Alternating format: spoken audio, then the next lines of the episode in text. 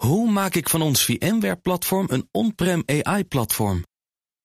Lenklen, NVIDIA AI Enterprise Partner.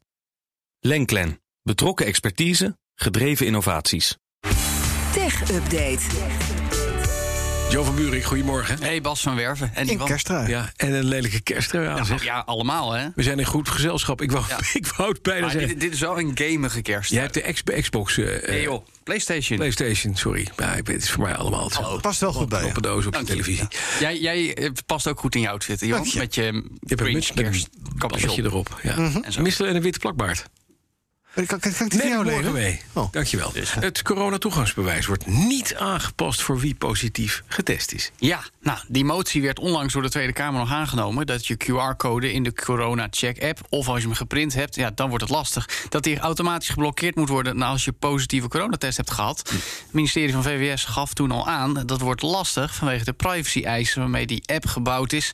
En ook de scanner-app, die dan gebruikt wordt door mensen die dat moeten controleren, die werkt nu offline. Die zou dan online moeten gaan werken. Nu heeft eh, ook demissionair minister De Jonge gereageerd. Die zegt er zijn te veel nadelen bij de invoering van een automatische blokkade na een positieve test. Dat zou tevens de testbereidheid verlagen. En, nou, ik zei het net al, het is niet uitvoerbaar voor mensen die een geprinte QR-code hebben als coronatoegangsbewijs. Maar ja, daarmee is het coronatoegangsbewijs in deze tijd, in deze context, toch best wel een wassen neus. Ook als je gevaccineerd bent. Ja. En de, ja, het alternatief dat de jongen heeft voorgesteld, ik moet erom lachen, is een vrijwillige blokkade als je Oh, positief getest tuurlijk. bent. Ja. Nou ja, ik heb positieve test. Ik ga even dit schuifje omzetten zodat ik nergens meer naartoe mag. Ja, dan doe ik dat zelf maar. Ja, doe ik- geef ik als zelf aan. dat wil, dan doe Ja. ik mezelf mijn leven maar in de ban.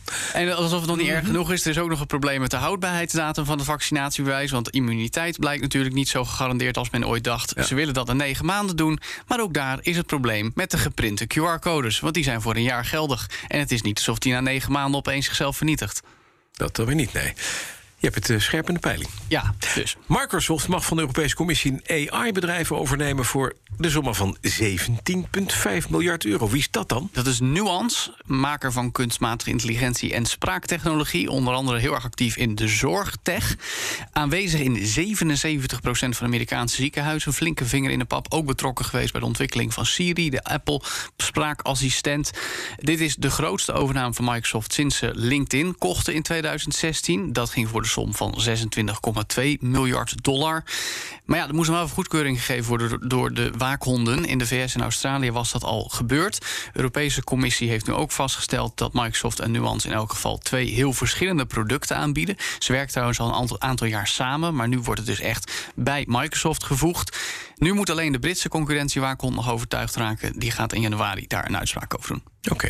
En dan even naar iets totaal anders. De lanceerdatum voor de James Webb ruimtetelescoop. Dat is de opvolger van de Hubble, hè? Zeker. Heel groot ding. Ja. Weer uitgesteld. En nu gaat hij eerste kerstdag. Flying away for Christmas. Ja, Bas. is waar, ja. Ja, Flying home for Zou Christmas. Chris Ria er ook bij zijn? Zou wel leuk zijn. Christmas, Christmas Ria. Ja, mooi. Eh, eh, vuurwerk, zoiets. Nou, misschien wordt het wel oud en nieuw. Want eigenlijk zou die vrijdag al gelanceerd worden. Maar ja, slechte weersomstandigheden bij de lanceerbasis van Frans Guinea. Dus, nou, eh, sterker nog, aanvankelijk zou die vandaag gelanceerd worden. Maar ook dat ging al niet door vanwege technische problemen. Morgenavond wordt er dan weer gekeken of de nieuwe lanceerdatum dit weekend dus met kerstmis wel door kan gaan. Maar ja, dat moeten we dan ook nog maar weer zien. En het tekent wel heel erg het hele project van de James Webb Telescoop. Gekenmerkt door uitstel al sinds 96 in ontwikkeling. Had in 2007 al de lucht in moeten gaan. En dat allemaal voor een budget wat nu op 8 miljard euro staat. Goedemorgen. Joe van Buurik, dankjewel. Tech Update wordt mede mogelijk gemaakt door de NVIDIA-expertise van Lenklen.nl. Hoe vergroot ik onze compute power zonder extra compute power? Lenklen, Hitachi Virtual Storage Partner. Lenklen, betrokken expertise, gedreven innovaties.